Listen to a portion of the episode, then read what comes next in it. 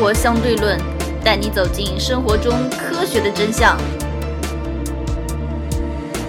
这么多巨亏的大导演，我们国内张艺谋就不用讲了。张艺谋前两年还是两千年左右吧，还是能赚一些大钱啊。那时候啊，中国没有大片概念，张艺谋一直赚钱的，但是张艺谋最近拍电影他都都亏啊。张艺谋本人赚死啊！对啊，我就觉得很奇怪，为什么还有人愿意投他？我就想不通，你知道吗？张艺谋他一定是最本人近赚张钱艺的呀谋最近三四部电影都是乐视投的，乐视跟张艺谋签了什么样合同，你知道吗？你电影你要拍电影没关系，我先给你三千万薪酬，电影费用我全部承担，你所以在我我这觉得平台独家发多少好坏，你就是然后根据票房再拿提成。你说那个很那个，呃，张艺谋拍了前段时间拍你说那的个长个城长城，他投长城资是乐了视十影个业的，亿乐啊！视影业投的钱，乐视影业就亏了五个亿。啊他投总共制作成本加上演员十个亿啊，呃，十亿人民币啊，什么概亏了五个念？亿吗？乐视他总共的，他总共的销售好像也就卖了十个亿吧。差不多，反正最后是亏了五个亿。对啊，你按照你这样算百分之三十，那你不亏的你们娘都不认识了，真是啊！呃，所以我就为什么有这么傻逼的？包括张艺谋之前那个口碑比较好的什么《金陵十三钗》，口碑算比较好，确实评分也非常高，拍的亏了很有亏了一两个亿，很有艺术性，但是也巨亏啊嗯，一两个亿也算巨也算巨亏啦。是的，但是我觉得很奇，所以说我一直以小老来板有钱啊。不是，我一直觉得奇怪啊。以前有一个谣传，嗯，就是很多人拍电影，他为了洗钱，就跟那种卖一些名画卖的这么贵，除了那种具有古董意义的一些画，就为了洗钱嘛，否则哪有哪个傻逼会，对吧？你一部电影就就一一一些东西就洗出来，我明明这东西，比如说这张凳子外面卖五块钱，我拿着洗钱，我就按照十块钱、二十块钱买，对吧？不就洗出来？所以我觉得这不可思议的事情，我觉得简直是不可思议，是吧？嗯而且谁愿意？张艺谋前两部片子都亏钱，嗯为什么人家还愿意花十亿去拍一部片子啊？嗯，十亿可以拍多少部《流浪地球》？ 你想想看。就两两部多一点，但是你不知道，你也不知道市场是怎么样的。对，但是但是张艺谋你能看得你能看得出来呀、这之前拍的都都不是，我觉得很奇怪，这风险太大了，哎，真的风险太大。所以电影这东西，我觉得风险太大了，好像都就你就算一下，最近哪有有哪几部片子是不亏的，都亏的，除了我觉得基本上现在宁浩可以是没有亏过，肯定靠片子太无聊了，每部都那么无聊。我觉得还挺好看的呀。耍猴不是很无聊吗？呃，我看过我觉得拍的挺好，挺好看的，我觉得我拍的挺好这看个的。片子我给零呃分，零又分不倒是不说至于，不是，我觉得倒还行吧。啊纯耍猴。哎，就纯粹玩嘛，你就抱着这种玩的心态去嘛，就纯粹玩嘛。我觉得玩的还比较有趣全片就一两个笑点没了。好吧，反正至少没有亏嘛。就宁浩的啊频道目前没有亏过，啊，然后韩寒没亏过，韩寒其实韩寒片的片哦子，我但有觉几得部是保本。文艺性太强，哎，我觉得文艺性太强，至少也没有亏过，对吧？那个我沈们腾还的好，沈腾是赚，你知道沈吗？腾赚的蛮多的，是呃，沈腾是赚。然后你要讲啊，真的是大导演都亏，包括冯小刚最近几部片其实都亏。嗯，都亏，包括像什么我不是潘金莲，投了五个亿，他成本这片子五个亿吗？啊不制片好像这片子怎么可能他要五不个亿是不是啊？讲错，那是那小赚圆销小圆头开对了销那个票房收入是五个亿，嗯，但是它的制作成本好像也是两个多亿，其实也是亏的。片酬比较高其实也是亏的嗯。你只要你的没有，他们讲的就是正常嘛。如果你没有超过你的制作成本的三倍，你你你就亏了嘛。对啊，对吧？ 还有很多钱都是银行利息贷的，很多的，对吧？嗯，是的，其实你没有超过三倍你就亏了，所以，哎呀，所以我觉得拍电影实在是，实在是太难了，太难，太难，太难。所以小成本电影和翻拍电影才会大势其道。所以我觉得现在翻拍电影，第二个就是为什么之前会说就走流量，比方说我们的郭敬明同学，嗯，啊，郭敬明孩子啊，这个小四他为什么？所以说我在讲啊，为什么之前会有这叫叫流量明星？这也是资方，我觉得不能怪中国市市场。刚开始你说这个成本在这么高的情况情况下，我拍一部电影出来，谁都不知道能不能成成功。为了有预测性，如果我流量好的话，嗯，那我至少我其他人的我都不看，我至少流他至少资方认为我可以吸引我这些流量过来看吧。对，对吧所以就小鲜肉，你是在粉丝的小鲜肉的对圈子特别容易投，哪对怕拍了是这的两层，比如说什么三四三四，啊对，其实也是亏的，亏吗？那我不知道。亏的，其实也是亏的。但是资方至少觉得我有一个，我至少亏，我就算亏，我至少有一个边界，它可以算出来。其实我说实话，像《流浪地球》，它也算是个非常大的 IP，但是赌博性也非常强。你看，像万达什么，为什么别人都不敢投？因为成本，因为这个风险太大了。对中国就没有成功的科幻电影，对风险太大。虽然说有，而且他这部片你要知道，他是在刘慈欣获得雨果奖之前就定下来了。嗯幸好刘慈欣获雨果奖了，嗯否则未必有这么多人去看。我说实话，对不对？我说实话，《流浪地球》刚开始他拍出来的时候的时候啊，我虽然说知道刘慈欣这么有名，其实我都没根压根就没没有打算去看。我压根没有打算去看《流浪地球》我当时的第一选择是宁浩的《疯狂的外星人》，嗯呃，《流浪地球》我是放在，然后第二选择是韩寒的嗯。啊，那个什么《飞驰人生》，讲真，今年过年片子如果唯一不让我选，我肯定选《飞驰人生》。啊，对，《飞驰人生》，然后《流浪地球》我是根本没有打算看，后来是因为看到口碑实在是太爆了，知道吧？我说带着一种猎奇，我说中国也能拍科幻电影，因为我记得我好几年前看过一部刘德华拍的科幻电影。哇，看得我真的是，哎呦我去，我去，我去，没法看，还号称中国第一部大制作科幻电影，看得我真的是感觉就这是看那种动画版变形金刚，就这种感觉。所以，但是我觉得这也是因为啊，你要说《流浪地球》拍的跟好莱坞比，肯定还是有差距在的。嗯，但因为跟我的心理差距实在是太大了，我以为是部动画片水平的，嗯没想到这么高，一个心理落差非常非常大，嗯对吧？你说到雨果奖，我插一句，我最近在喜马拉雅上听那个阿西莫夫的《基地没看过，对科幻第一》那次我特别个感兴趣小说，啊，阿西莫夫知道吗？不知道。阿西莫夫对科幻不是阿西莫夫获得过七次雨果奖，七次。那说明如果讲，说明还是说明科幻作家比较少嘛。阿西莫夫一辈子出的书，自己写的书四百多本，然后加上编辑的书，加起来一共五百多那本。他卖的电影有多少？有什么改编成电不，影？他是我听的是小说，不是他的有没有哪个片子改成你改可成以电收影的？啊看，我也没看，我也不知道，回头可以去看一下。总体来说，科幻电影呃还，是啊包比较括少包括他的名字叫《基地》，本拉登是他的忠实的粉丝，把自己的组织起名为基地。好吧，同样，刘慈资欣也表示他的科幻启蒙是阿西莫夫，嗯，好吧，阿西莫夫也是科普界世界上最早做科普的人之一。好吧，好吧， 他出的科普书可能快接近科幻小说的书数量了。哈哈哈哈哈。OK，他是个科学家是吧？他是一个生物化学家，啊，本身身就是博科士学家毕业，然后转行做小说家和做科普的。本身就是他是一个俄罗斯生的，后面好像移民到美国去，最后是个美国人。好吧，反正总之我们这样子看下来，应该，呃，电影要赚钱，如果仅仅是靠票房赚钱，我觉得真的是非常非常非常难啊。但是中国的演员都是赚钱的，啊，真的中国演太赚员了流量非常非常大。大家会发现一个很奇怪的现象啊，在我们八九十年代的时候啊，嗯应该说两千年之前啊，嗯，大家发现没有，演员都是嫁给一些什么富富商富商，嗯现在都是演员嫁演员，为什么？这些演员比富商有钱多了多了是的多啦。你看看杨幂好了，一年收入现金收入啊过亿啊，两个多亿啊，嗯，你一个要得多大的公司？不不，你看范冰冰睡一觉就九个亿，对呀、而且还没有8.9伤亿没有伤筋动骨，嗯你随便一家公司罚个九个亿，你直接就破产啦。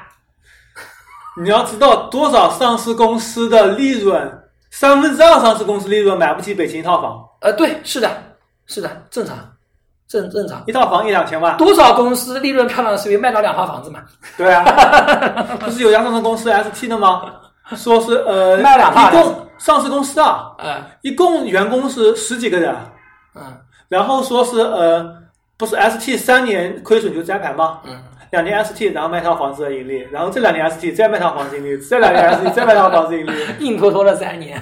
拖九 年，然后好像是借壳了，发了一笔，也就是说，三套房可以维持你九年，是吧？对，所以像范冰冰这种直接就吐九个亿出来啊，这是不得了的钱啊！九个亿什么什么概念啊？我们一般小的政府，我们的当地政府一年的财政收入才多少钱啊？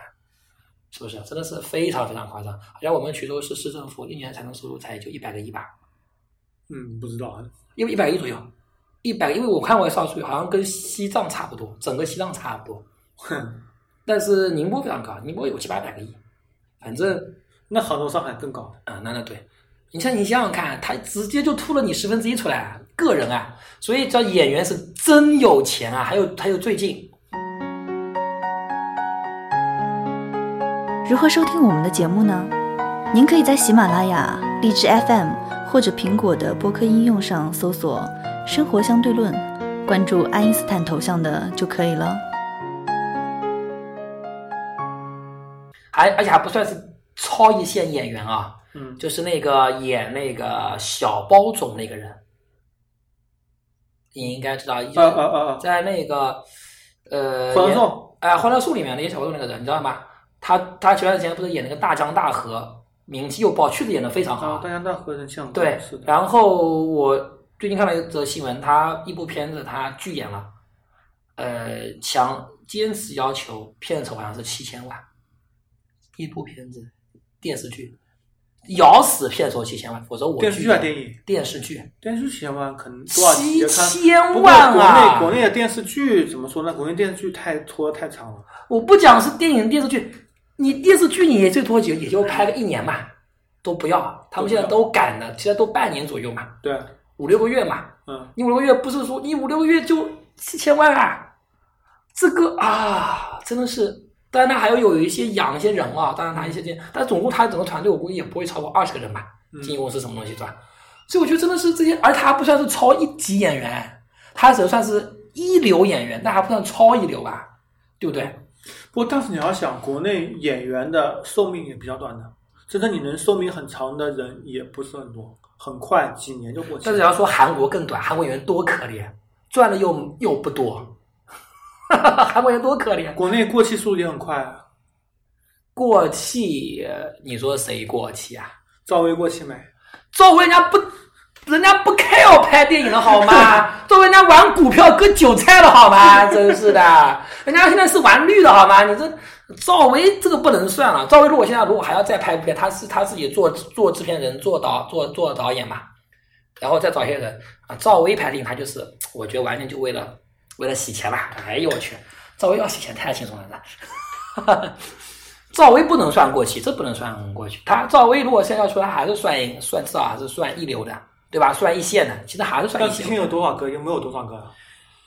那你要说一线哦，现在二线的，就比方说我刚才讲的那个小包总，他二线的价格都这么高啦。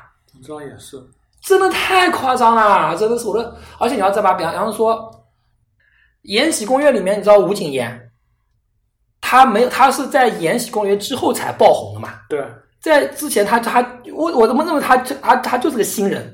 嗯，你知道他片酬是多少吗？你猜猜看，不知道，五百万嗯新人啊，嗯，片酬五百万，他应该说不不能算完全新人，但对我们来说是新人，完全没有任何名气的啊。嗯，也就是可能之前拍过几部电影而已啊，但是都没有这种大也红许大攻紫略的。七八十集，你一集也要六七万，而且交税，最后也没多少。你要知道，他这么一个十八线小演员啊，这绝对他在拍之前他算十八线演员吧，嗯五百万嗯他自己拿到手里，你除掉税百分之三十左右，应应该需要了吧？嗯他现在电影除掉税百分之三十，然后再加上他团队的东西，他至少三百万可以进到他卡口袋里嘛。没有对吧没有没有，真没有。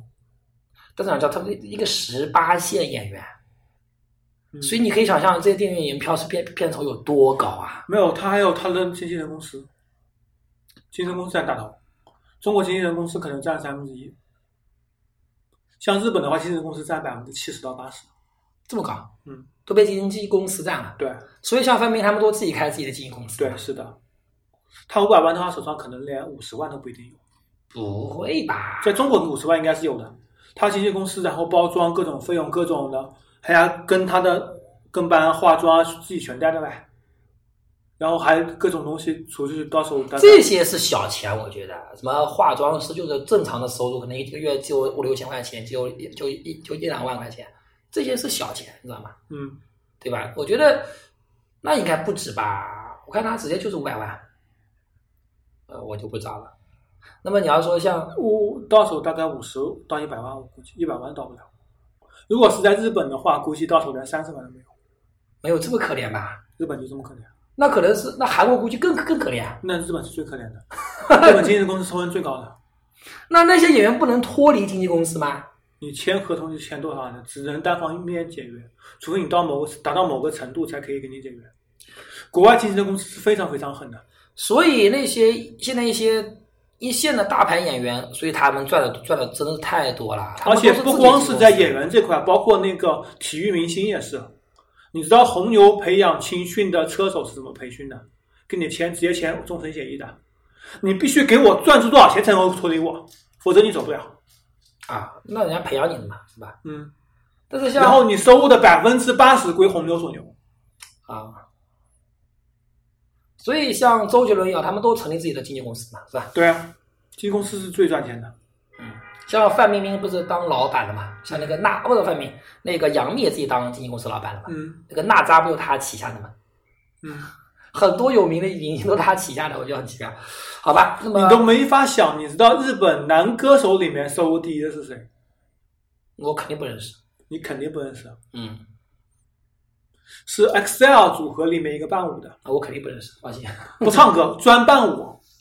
一个基本上一线就是一线平均水平吧，一个唱歌组合的，一个伴舞的，嗯，因为整个组合是他凝聚起来的，然后他又发展了其其他很多很多下属组合，啊，他拿钱拿的是最多的。啊，他等于说有点像一种管理人员这种感觉了，是吧？对有点像管理人员感觉。OK，那反正总体来讲的话，我觉得这样讲你也有道理啊。如果经纪公司，可能他可能大部分是付经纪公司的钱，对吧？演员并没有拿到这么多，是吧？嗯，但是不管怎么讲，你一个十八现在小演员，你分到口袋里，一年你的收入也超过一百万了嘛？如如果你多拍几部片子，嗯，对吧？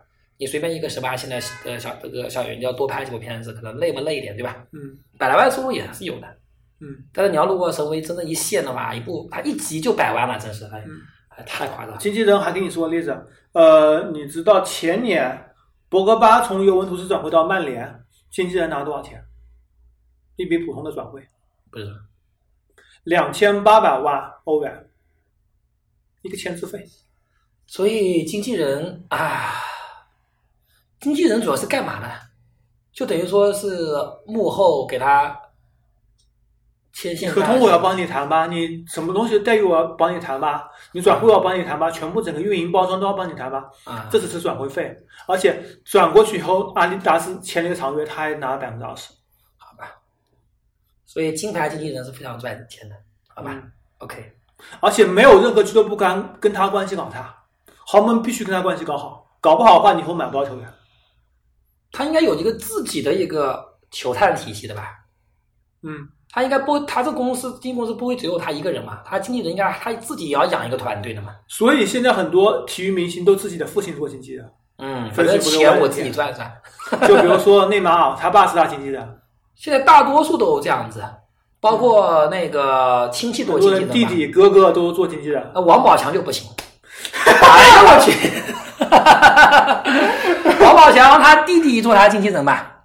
现在据传是他弟弟跟啊现在他是他弟弟，弟弟之跟前他是宋哲，弟弟，包括他弟弟也跟他闹翻了，他弟弟跟马跟这个跟这个马龙也有一腿，你知道吗？太乱了，天哪！王宝强是一一家都啊，都是这这这这这就不谈了，真的比较真真真的比较惨啊。那我觉得啊，我们再回到电影啊，这个扯扯扯远了。啊，王宝强最近拍的那部片子啊，亏惨了啊啊周星驰那部挂着亏惨周星驰。周星驰部电影据据传，是因为好像是纯粹是为了圈钱的电影，是的，就没拍多少时间，对，啊他好像是为了拍另外一部电两影个。月啊然后这部片子，反正而且周星驰也没亏，反正基本上都王宝强投的吧。 亏惨了。我看了，我基本上我看了开头我就看不下去，就就直接关了啊没看没看没看。好，我们再来看啊，那么下面一个电影，嗯你知道一般电影院那个电影的清晰度是多少吗？分辨率？一零八零的多少？一般的我们这里的小厅，分辨率只有一二八零乘一零幺四，只有一零幺四 P，然后通过 AR，通过把它那个呃比例调整调整到十六比九或者其他比例，只有一二八零乘一零幺四。也不算特别清晰，只有现在就比如说那个三星旗舰手机的分辨率的一半都不到，就四分之一嘛，横竖都一半都不到。而四 K 只会非常非常少，只有很只有很少的 IMAX 和剧目才会达到所谓的四零九六乘以二一六零的分辨率，其实也就是八百多万像素，非常非常低。你普通的家里蓝光电影都是这个分辨率，甚至比低的分辨率可以是它的好几倍，六倍、八倍。而真正电影院有六 K、有八 K 以上分辨率的极少、极少、极少，甚至一些农村小地区甚至有零点八 K 的电 影院，就投影机的效果。好吧？所以你不要以为呃电影院里的效果多么多么好，其实很多电影院效果非常非常差。所以这也是真的不如我家里看问一个问题，而且对吧那个呃，包括声音，声音肯定会比你家一般的播放效果好，毕竟人家是七点一声道，甚至或者是五点一声道之类的。音箱效果会比你在家感受好，呃，就比方说，我前两天看了那个印度电影那个调音师，嗯对？吧？那个不是我调音就师好像打我算也就发电机我家我家的那个就是在那个优酷上也有了嘛，啊、我在电视上也，它当它是预告版啊，我也看了一下，那清晰度比电影院好呀。很正常。比清真清晰度真的比电影比电影院好。呃，但是怎么怎么说啊？这也是我要问的问题。嗯，为什么大家还愿意到电影院去看电看电影？主要还是看一个氛围，就要比我音效是好的，而且整个荧幕感觉会比较大，对整个氛围会哎比较好。氛围比较当然，前提是没有熊孩子捣乱。啊啊，一般还是少数。所以我就问了问题：电影院线到底赚钱吗？当然赚了，我们刚刚不是说的，他院线要抽成百分之七啊。院线抽百分之七，还有百分之三十是哪去了？还有那个发行就是什么？影院百分之五十，院线百分之七，剩余的呃啊发行那商百分之十。影院百分之五十，对影院指的是电影播放，对啊，那就是这影院头版，那他肯定是包赚不赔的呀。不算不赔，当然不算不赔了。你除非一个厅里放一部片子只有两三个人看，那肯定是亏的。呃，对他只他只要能够合理的，因为是这么讲，因为我因为说放实一话，次成本可能一两百块，因为我必须这样讲啊，电影院它呃，我们其实有多少人看电影，按照加权平，基本上每年是会逐级增加的，对吧？这几年增加速度也会变得比较少。对，会变得比较少，但是逐渐增加。就是其实除了除了这种现象级的的电影之外啊，嗯正常来讲，我我们现象级电影，我我们不要去考虑它，这种都是属于小概率的东西啊。嗯，正常来讲是肯定每年会看电影都是有有有有有有这么一个指代的嘛。嗯，那他只要保证我这部电影，我只要第一部放上去我不卖座，我立刻就下就下线掉，我给你排片率排的非常低，嗯他他肯定不会，是的，是这样子的，他肯定不会亏的，对吧？是的。所以那个佩奇不是说一，除了大年初一、大年初二，后面每天之后基本上一月一个月一天一一场嘛，对啊，他就早上想看时间都对放不起。对。那小孩子下午呃，所以我觉得总体来讲的话，万达它有没有把它的院，好像把它院线也给都卖了吧？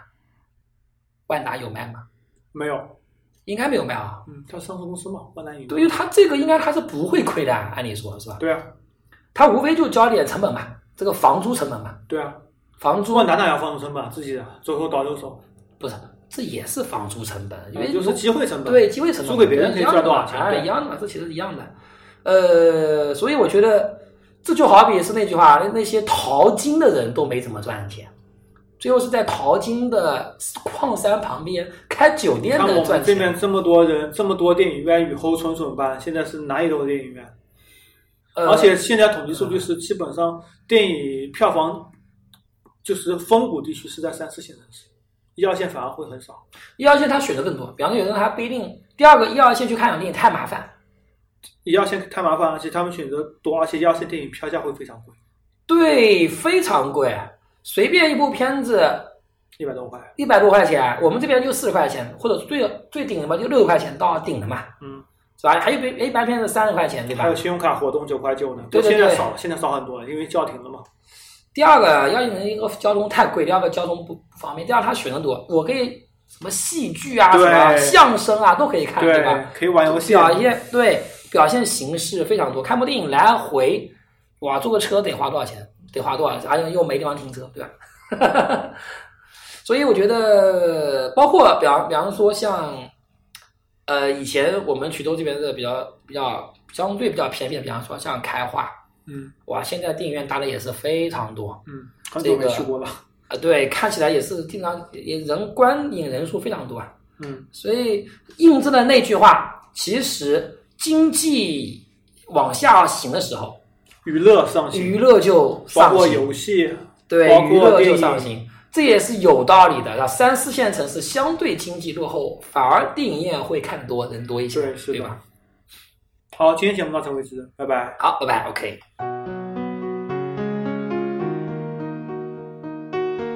如何关注我们呢？您可以加入 QQ 群四三九九五幺七幺零，关注公众号“生活相对论 ”TLR，关注网站 E eduxdl 点 com。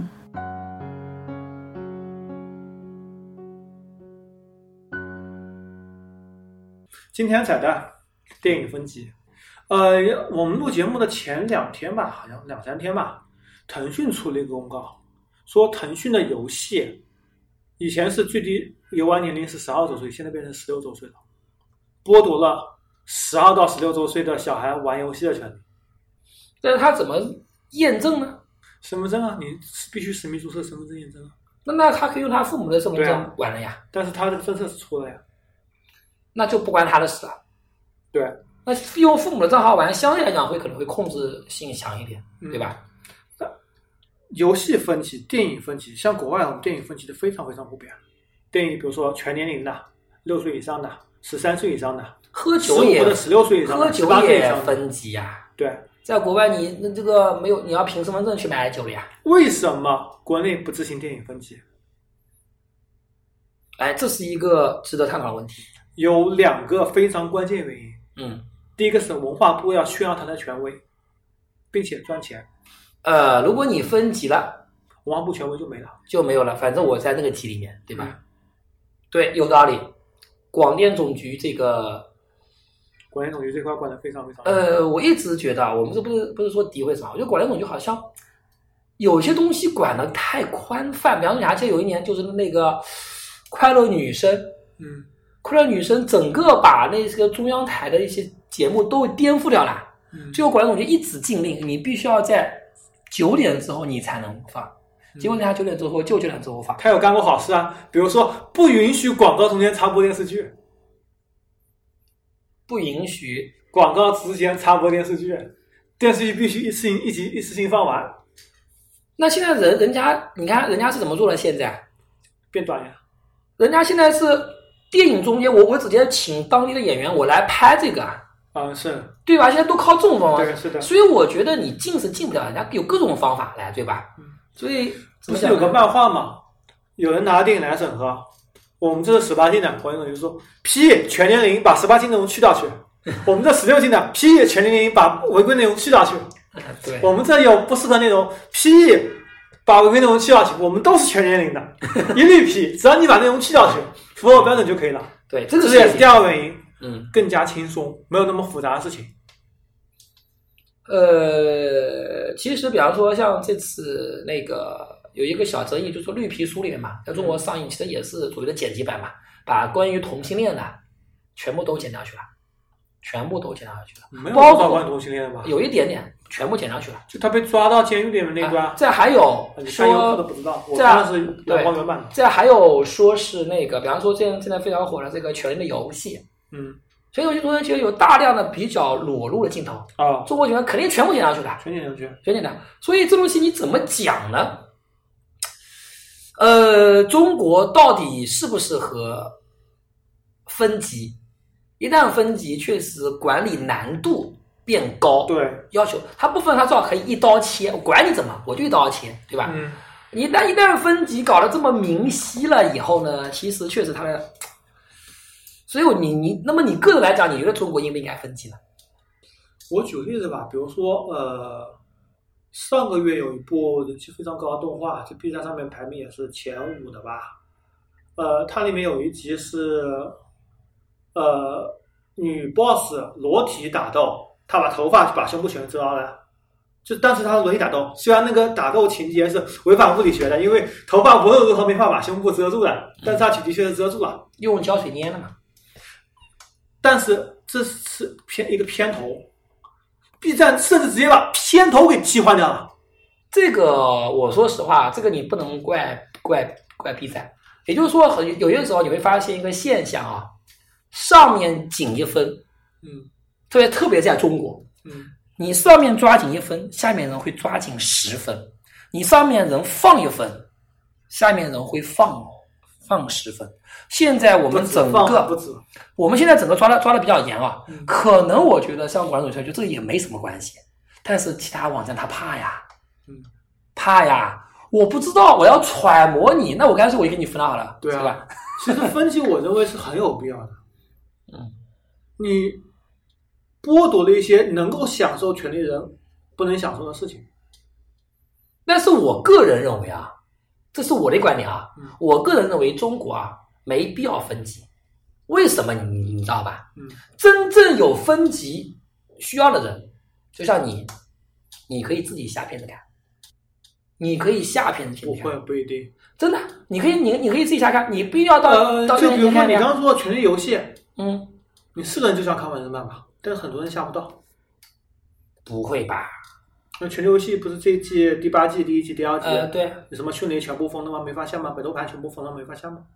呃，因为他国内买到资源位置。对啊呃，好吧，但是不管怎么讲啊，我我觉得吧，每个国家有每个国家的国情在啊。嗯。呃，以中国人这种不守规矩的尿性，我觉得真的，嗯，你说国外钓鱼还要拿一个尺子去量，是不是啊？真的，嗯，你说中国要不要多少大鱼不要能钓要？鱼你说放生中国要不要立立这个法？中国立这法有没有意义？没意义。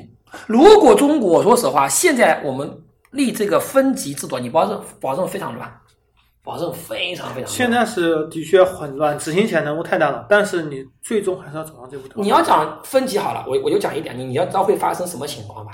广大农村地区将蓬勃发展，管不到的地方，不是大中城市啊，要不要讲就这种四五线城市这种广大农村地区，那种被你界定，它全放农村去去去放，大家驱车农家乐看电影，十八禁的，小谁管你有没有小孩进去啊？中国人你要凭身份证进去吧？